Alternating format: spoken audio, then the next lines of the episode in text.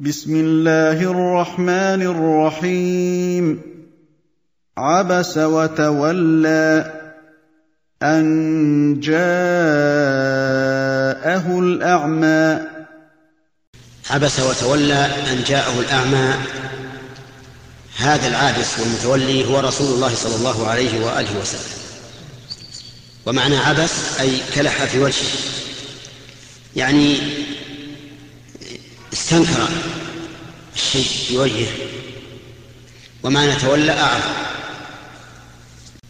والمراد بالأعمى في قوله أن جاءه الأعمى عبد الله بن عمرو ابن أم مكتوم رضي الله عنه.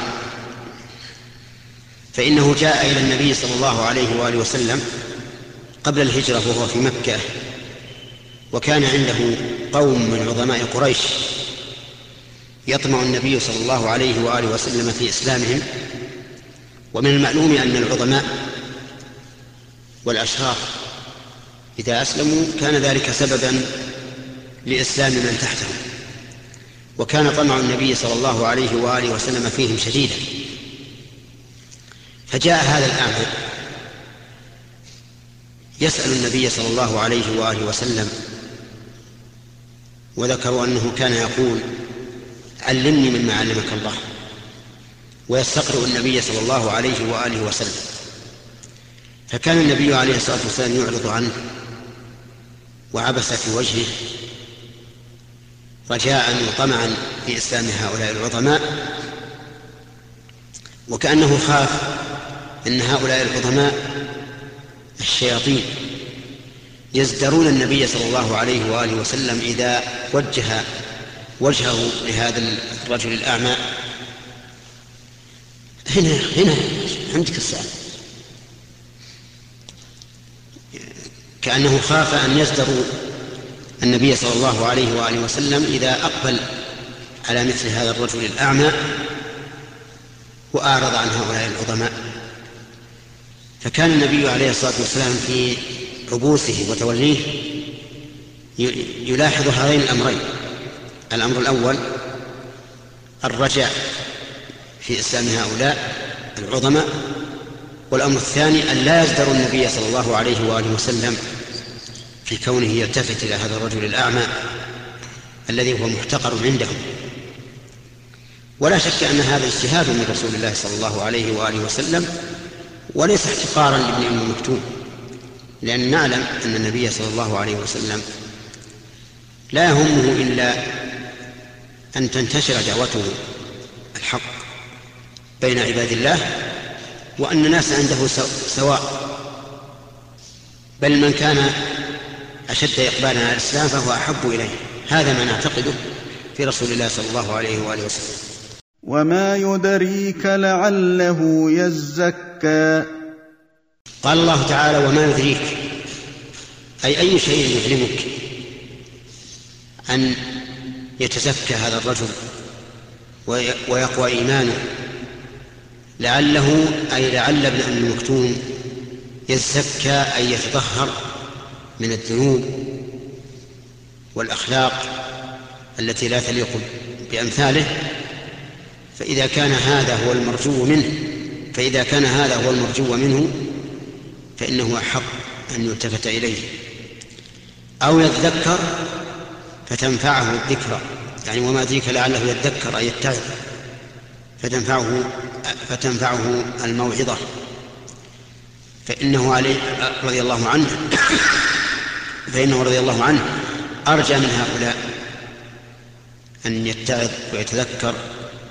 أما من استغنى فأنت له تصدى.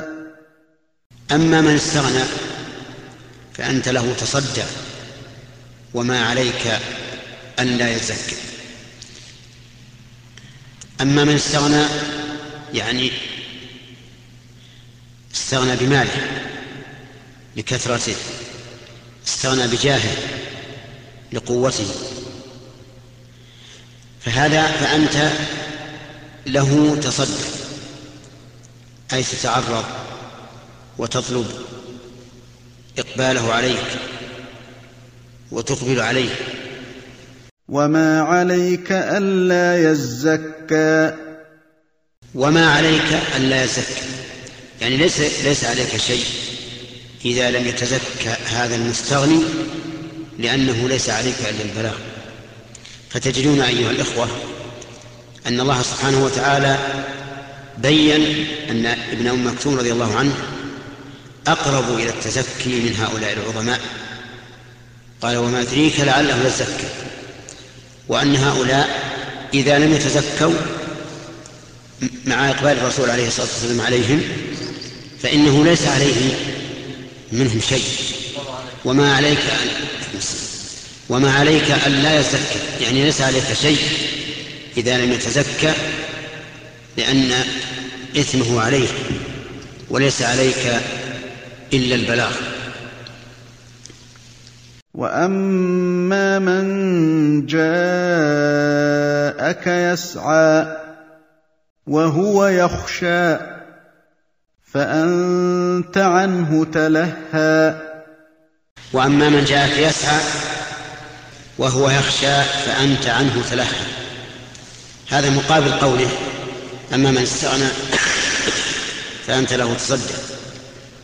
أي يستعجل من أجل انتهاز الفرصة إلى حضور مجلس النبي صلى الله عليه وآله وسلم وهو يخشى أن يخاف الله عز وجل بقلبه فأنت عنه تلهى أي تتلهى عنه وتتغافل لماذا؟ لأنه انشغل برؤساء القوم لعلهم يهتدون. كلا إنها تذكرة. كلا. يعني لا تفعل مثل هذا. ولهذا نقول إن كلا هنا حرف ردع وزجر أي لا تفعل مثل ما فعلت. إنها تذكرة. إنها أي الآيات القرآنية التي أنزلها الله على رسوله صلى الله عليه وآله وسلم تذكرة. أي تذكر الإنسان بما ينفعه وتحثه عليه وتذكر له ما يضره وتحذره منه ويتعظ بها القلب. فمن شاء ذكره. فمن شاء ذكره. أي فمن شاء ذكر ما نزل من الموعظة فاتعظ. ومن شاء لم يتعظ لقول الله تعالى وقل الحق من ربكم فمن شاء فليؤمن ومن شاء فليكفر. فالله جعل للإنسان الخيار الخيار قدرا وأما شرعا فلا. جعل له الخيار بين أن يؤمن ويكفر أما شرعا فإنه لا يرضى لعباده الكفر. وليس الإنسان مخيرا شرعا بين الكفر والإيمان. بل هو مأمور بالإيمان ومفروض عليه الإيمان لكن من حيث القدر هو مخير. وليس كما يزعم بعض الناس مسيرا مجبرا على عمله. بل هذا قول مبتدع. ابتدعه الجبرية من الجهمية وغيره. الإنسان الحقيقة مخير. ولذلك إذا وقع الأمر بغير اختياره مثل أن يكون مكرها فإنه لا عبرة بفعله. المهم أن الله يقول فمن شاء ذكره أي ذكر ما نزل من الوحي فاتعظ به. يعني ومن شاء لم يذكر والموفق من وفقه الله عز وجل؟ في صحف مكرمة مرفوعة مطهرة بأيدي سفرة كرام بررة. في صحف مكرمة مرفوعة مطهرة بأيدي سفرة كرام بررة. أي أن هذا الذكر الذي تضمنته هذه الآيات في صحف مكرمة معظمة عند الله. والصحف جمع صحائف والصحائف جمع صحيفة وهي ما يكتب فيه القول. هذه صحف بأيدي سفرة السفرة الملائكة وسموا سفرة لأنهم كتب. مأخوذة من السفر أو من السفر وهو الكتاب. كقوله تعالى كمثل الحمار يحمل أسفارا وقيل السفرة الوسطاء بين الله وبين خلقه من السفير وهو الواسطة بين الناس. ومنه حديث أبي رافع رضي الله عنه أن النبي صلى الله عليه وآله وسلم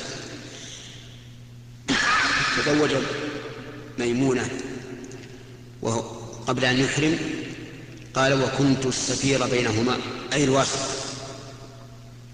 المهم أن السفرة هم الملائكة وسموا سفرة لأنهم كتب يكتبون وسموا سفرة لأنهم سفراء بين الله وبين الخلق. فجبريل عليه الصلاة والسلام واسطة بين الله وبين الخلق في نزول في النزول بالوحي. والكتبة الذين يكتبون ما يعمل الإنسان أيضا يكتبونه و, و يبلغونه إلى الله عز وجل. والله تعالى عالم به حين كتابته وقبل كتابته. بأيدي سفرة كرام بررة كرام في أخلاقهم كرام في خلقتهم أيضا لأنهم على أحسن خلقة وعلى أحسن خلق. ولهذا وصف الله الملائكة بأنهم كرام كاتبون يعلمون ما تفعلون وأنهم عليهم الصلاة والسلام لا لا يستكبرون عن عبادة الله ولا يستحسرون يسبحون الليل والنهار لا يفتنون. هذه الآيات كما سمعتم فيها تأديب من الله عز وجل للخلق.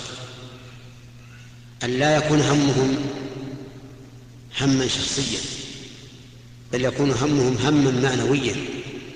وأن لا يفضلوا في الدعوة إلى الله شريفا لشرفه ولا عظيما لعظمته ولا قريبا لقربه بل يكون الناس عندهم سواء في الدعوة إلى الله. الفقير والغني الكبير والصغير القريب والبعيد. وفيها أيضا تلطف الله عز وجل بمخاطبة النبي صلى الله عليه وآله وسلم. فقال في أولها عبس وتولى أن جاءه الأعمى ثلاث آيات لم يخاطب الله فيها النبي صلى الله عليه وآله وسلم لأنها توبيخ شديد. فكان فلو وجهت إلى الرسول بالخطاب لكان فيه ما فيه. لكن جاءت بالغيبة عبس وإلا لكان مقتضى الحال أن نقول عبست وتوليت أن جاءك الأعمى وما يدريك لعله يزكى لكنه قال عبس وتولى فجعل الحكم للغائب.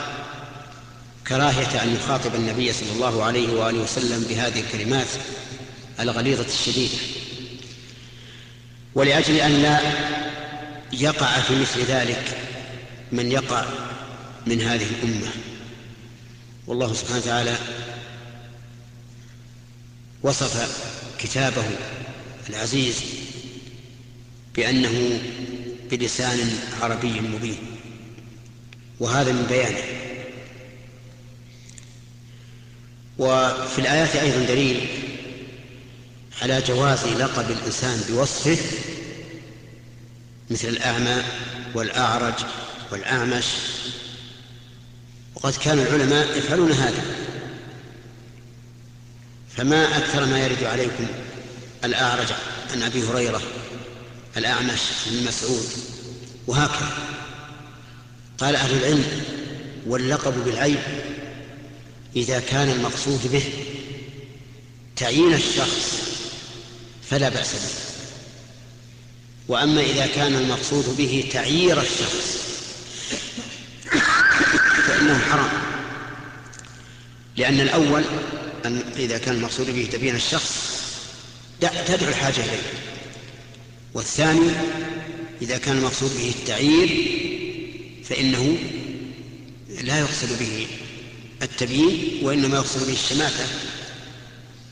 وقد جاء في الأثر لا تظهر الشماتة في أخيك فيعافيه الله ويبتلك. قتل الإنسان ما أكفره. قتل الإنسان ما أكفره.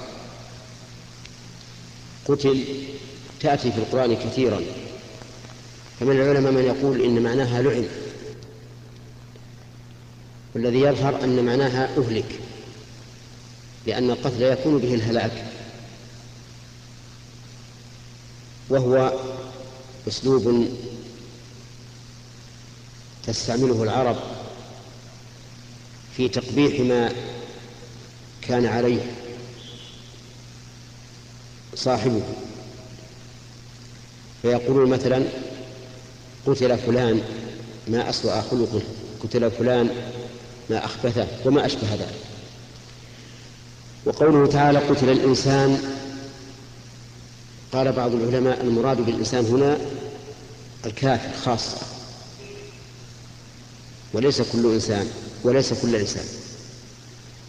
لقوله فيما بعد ما أكفره ويحتمل أن يكون المراد بالإنسان الجنس.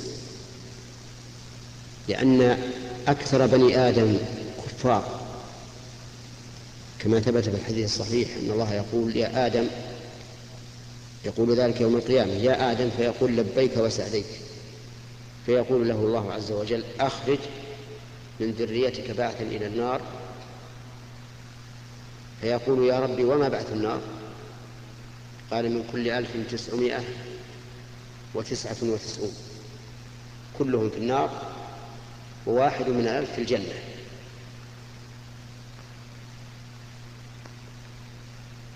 فيكون المراد بالإنسان هنا الجنس ويخرج المؤمن من ذلك بما دلت عليه النصوص الأخرى. وقوله ما أكفره قال بعض العلماء إنما هنا استفهام أي أي شيء أكفره؟ ما الذي حمله على الكفر؟ وقال بعض العلماء إن هذا من باب التعجب يعني ما أعظم كفره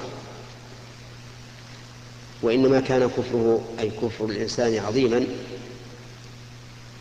لأن الله أعطاه عقلا وأرسل إليه الرسل وأنزل عليه الكتب وأمده بكل ما يحتاج إلى التصديق ومع ذلك كفر فيكون كفره عظيما.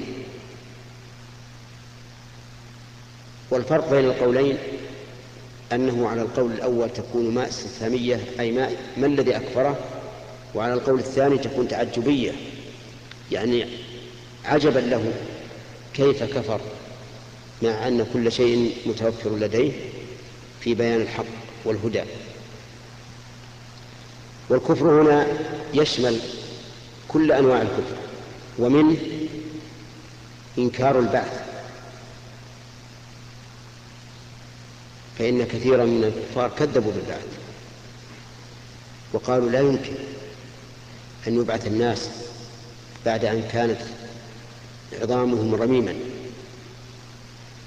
كما قال تعالى وضرب لنا مثلا ونسي خلقه. قال من يحيي العظام وهي رميم؟ من أي شيء خلقه؟ من نطفة خلقه فقدره. من أي شيء خلقه. استفهام تقرير لما يأتي بعده في قوله من نطفة خلقه. يعني أنت أيها الإنسان كيف تكفر بالبعث؟ من أي شيء خلقت؟ ألم تخلق من العدم؟ لم تكن شيئا مذكورا من قبل؟ فوجدت وصرت إنسانا؟ فكيف تكفر بالبعث؟ ولهذا قال من نطفة خلقه والنطفة هي في الأصل الماء القليل والمراد به هنا ماء الرجل الدافق الذي يخرج من بين الصلب والترائب يلقيه في رحم المرأة فتحمل. من نطفة خلقه فقدره أي جعله مقدرا أطوارا نطفة ثم علقة ثم مضغة كما في الحديث الصحيح عن ابن مسعود رضي الله عنه قال حدثنا رسول الله صلى الله عليه وآله وسلم وهو الصادق المصدوق فقال إن أحدكم يجمع خلقه في بطن أمه أربعين يوما ثم يكون علقة مثل ذلك. يعني أربعين يوما نطفة ثم يكون علقة مثل ذلك ثم يكون مضغة مثل ذلك ثم يرسل إليه الملك فينفخ فيه الروح ويؤمر بأربع كلمات كتب رزقه وأجله وعمله وشقي أو سعيد. فهو الذي لا إله غيره. إن أحدكم ليعمل بعمل أهل الجنة حتى ما يكون بينه وبينها إلا ذراع. فيسبق عليه الكتاب فيعمل بعمل أهل النار فيدخلها وإن أحدكم لا يعمل بعمل أهل النار حتى ما يكون بينه وبينها إلا ذراع فيسبق عليه الكتاب فيعمل بعمل أهل الجنة فيدخلها فهو مقدر في بطن أمه. من الذي يقدره؟ هذا التقدير. من الذي يوصل إليه؟ ما ينمو به من الدم الذي يتصل به بواسطة السرة من دم أمه. إلا الله عز وجل. ثم السبيل يسره. ثم السبيل يسره. السبيل هنا بمعنى الطريق. يعني يسر له الطريق ليخرج من بطن أمه إلى عالم المشاهدة ويسر له أيضا بعد ذلك ما ذكره تعالى بقوله وهديناه النجدين يسر له ثديي أمه يتغذى بهما ويسر له بعد ذلك ما فتح له من خزائن الرزق ويسر له فوق هذا كله وما هو أهم وهو طريق الهدى والفلاح وذلك بما أرسل إليه من الرسالات وأنزل عليه من الكتب. ثم أماته فأقبره. ثم بعد هذا أماته فأقبره. أمات الموت مفارقة الروح للبدن وأقبره أي جعله في قبر أي مدفونا سترا عليه وإكراما واحتراما. لأن البشر لو كانوا إذا ماتوا كسائر الميتات جثثا ترمى في الزبائن لكان في ذلك إهانة عظيمة للميت ولأهل الميت ولكن من نعمة الله سبحانه وتعالى أن شرع لعباده هذا الدفن. ولهذا قال ابن عباس رضي الله عنهما في قوله تعالى فأخبره قال أكرمه بدفنه. ثم إذا شاء أنشره. إذا شاء الله عز وجل أنشره أي بعثه يوم النشور ليجازيه على عمله.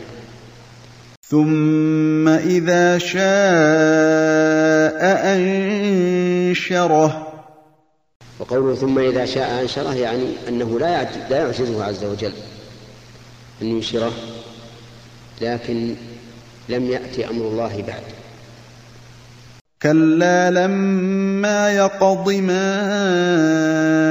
أمره. كلا لما يقضي ما أمره. يعني لا لما بمعنى لم لكنها تفارقها في بعض الأشياء. والمعنى أن الله تعالى لم يقضي ما أمره أي ما أمر به كونا وقدرا أي أن الأمر لم يتم لنشر أو لإنشار هذا الميت بل له موعد منتظر.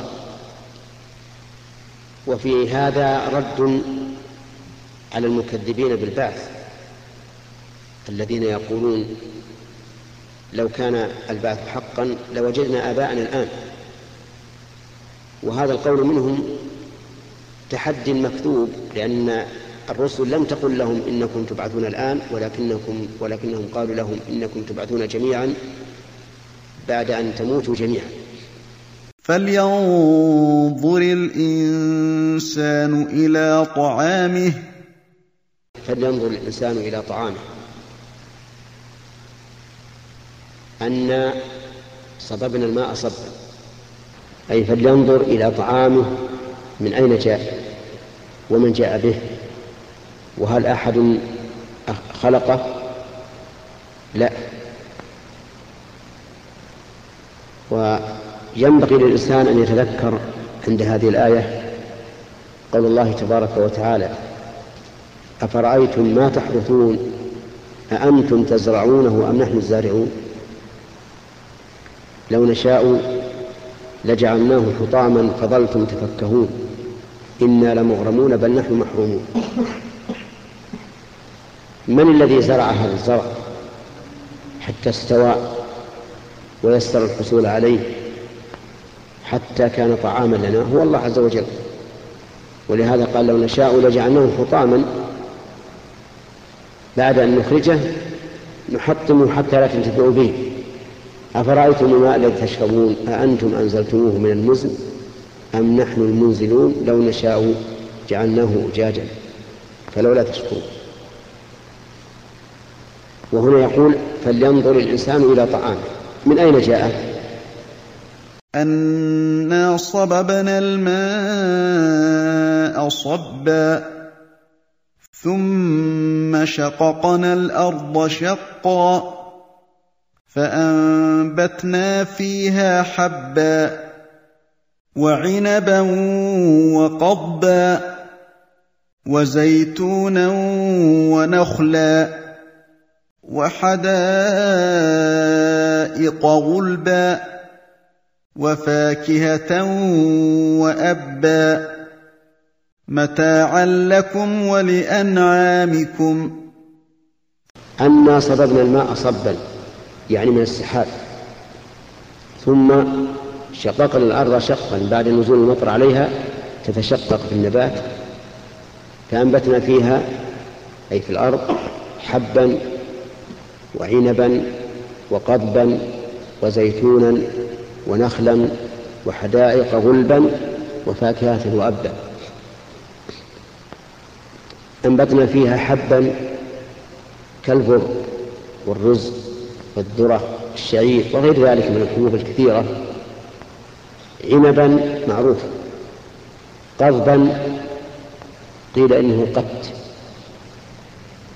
المعروف زيتونا معروف ونخلا كذلك وحدائق غلبا الحدائق جمع حديقة والغلب كثيرة الأشجار وفاكهة يعني ما يتفكه به الإنسان من أنواع الفواكه وأبا الأب نبات معروف عند العرب ترعاه الإبل متاعا لكم ولأنعامكم يعني أننا فعلنا ذلك متعة لكم يقوم به عودكم وتتمتعون به أيضا بالتفكه بهذه النعم. فإذا جاءت الصاخة يوم يفر المرء من أخيه وأمه وأبيه وصاحبته وبنيه لكل امرئ منهم يومئذ شأن يغنيه. ثم لما ذكر الله عز وجل حال لما ذكر الإنسان بحاله منذ خلق من نطفة حتى بقي في الدنيا وعاش ذكر حاله الأخيرة في قوله فإذا جاءت الصاخة يعني الصيحة العظيمة التي تسخ الآذان. وهذا هو يوم القيامة يوم يفر المرء من أخيه وأمه وأبيه. وصاحبته وابنيه. من أخيه شقيقه أو لأبيه أو لأمه. وأمه وأبيه الأم والأب. المباشر والأجداد أيضا والجدات يفر من هؤلاء كلهم.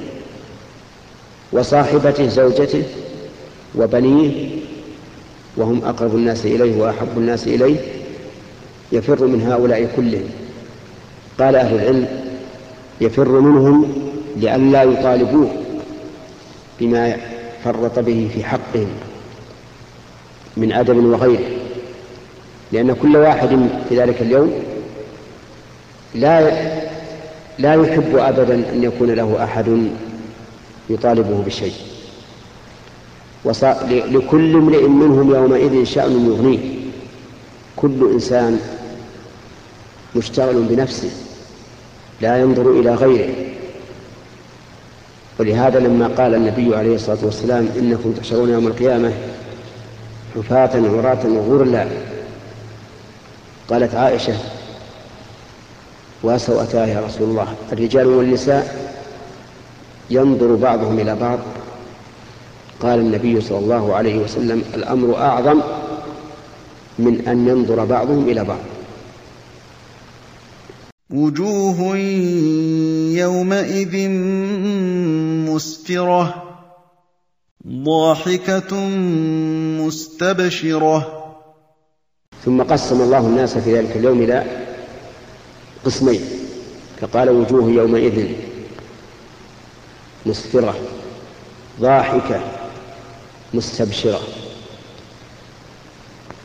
مسفرة من الإسفار وهو الوضوح. لأنها وجوه المؤمنين تسفر عن ما في قلوبهم من السرور والانشراح. ضاحكة يعني متبسمة وهذا من كمال سرورهم مستبشرة أي قد بشرت بالخير لأنها تتلقاهم الملائكة بالبشرى يقولون سلام عليكم ووجوه يومئذ عليها غبرة ترهقها قترة. أولئك هم الكفرة الفجرة. ووجوه يومئذ يعني يوم القيامة عليها غبرة أي شيء كالغبار. لأنها ذميمة قبيحة. ترهقها قترة أي ظلمة. أولئك هم الكفرة الفجرة الذين جمعوا بين الكفر والفجور. نسأل الله العافية.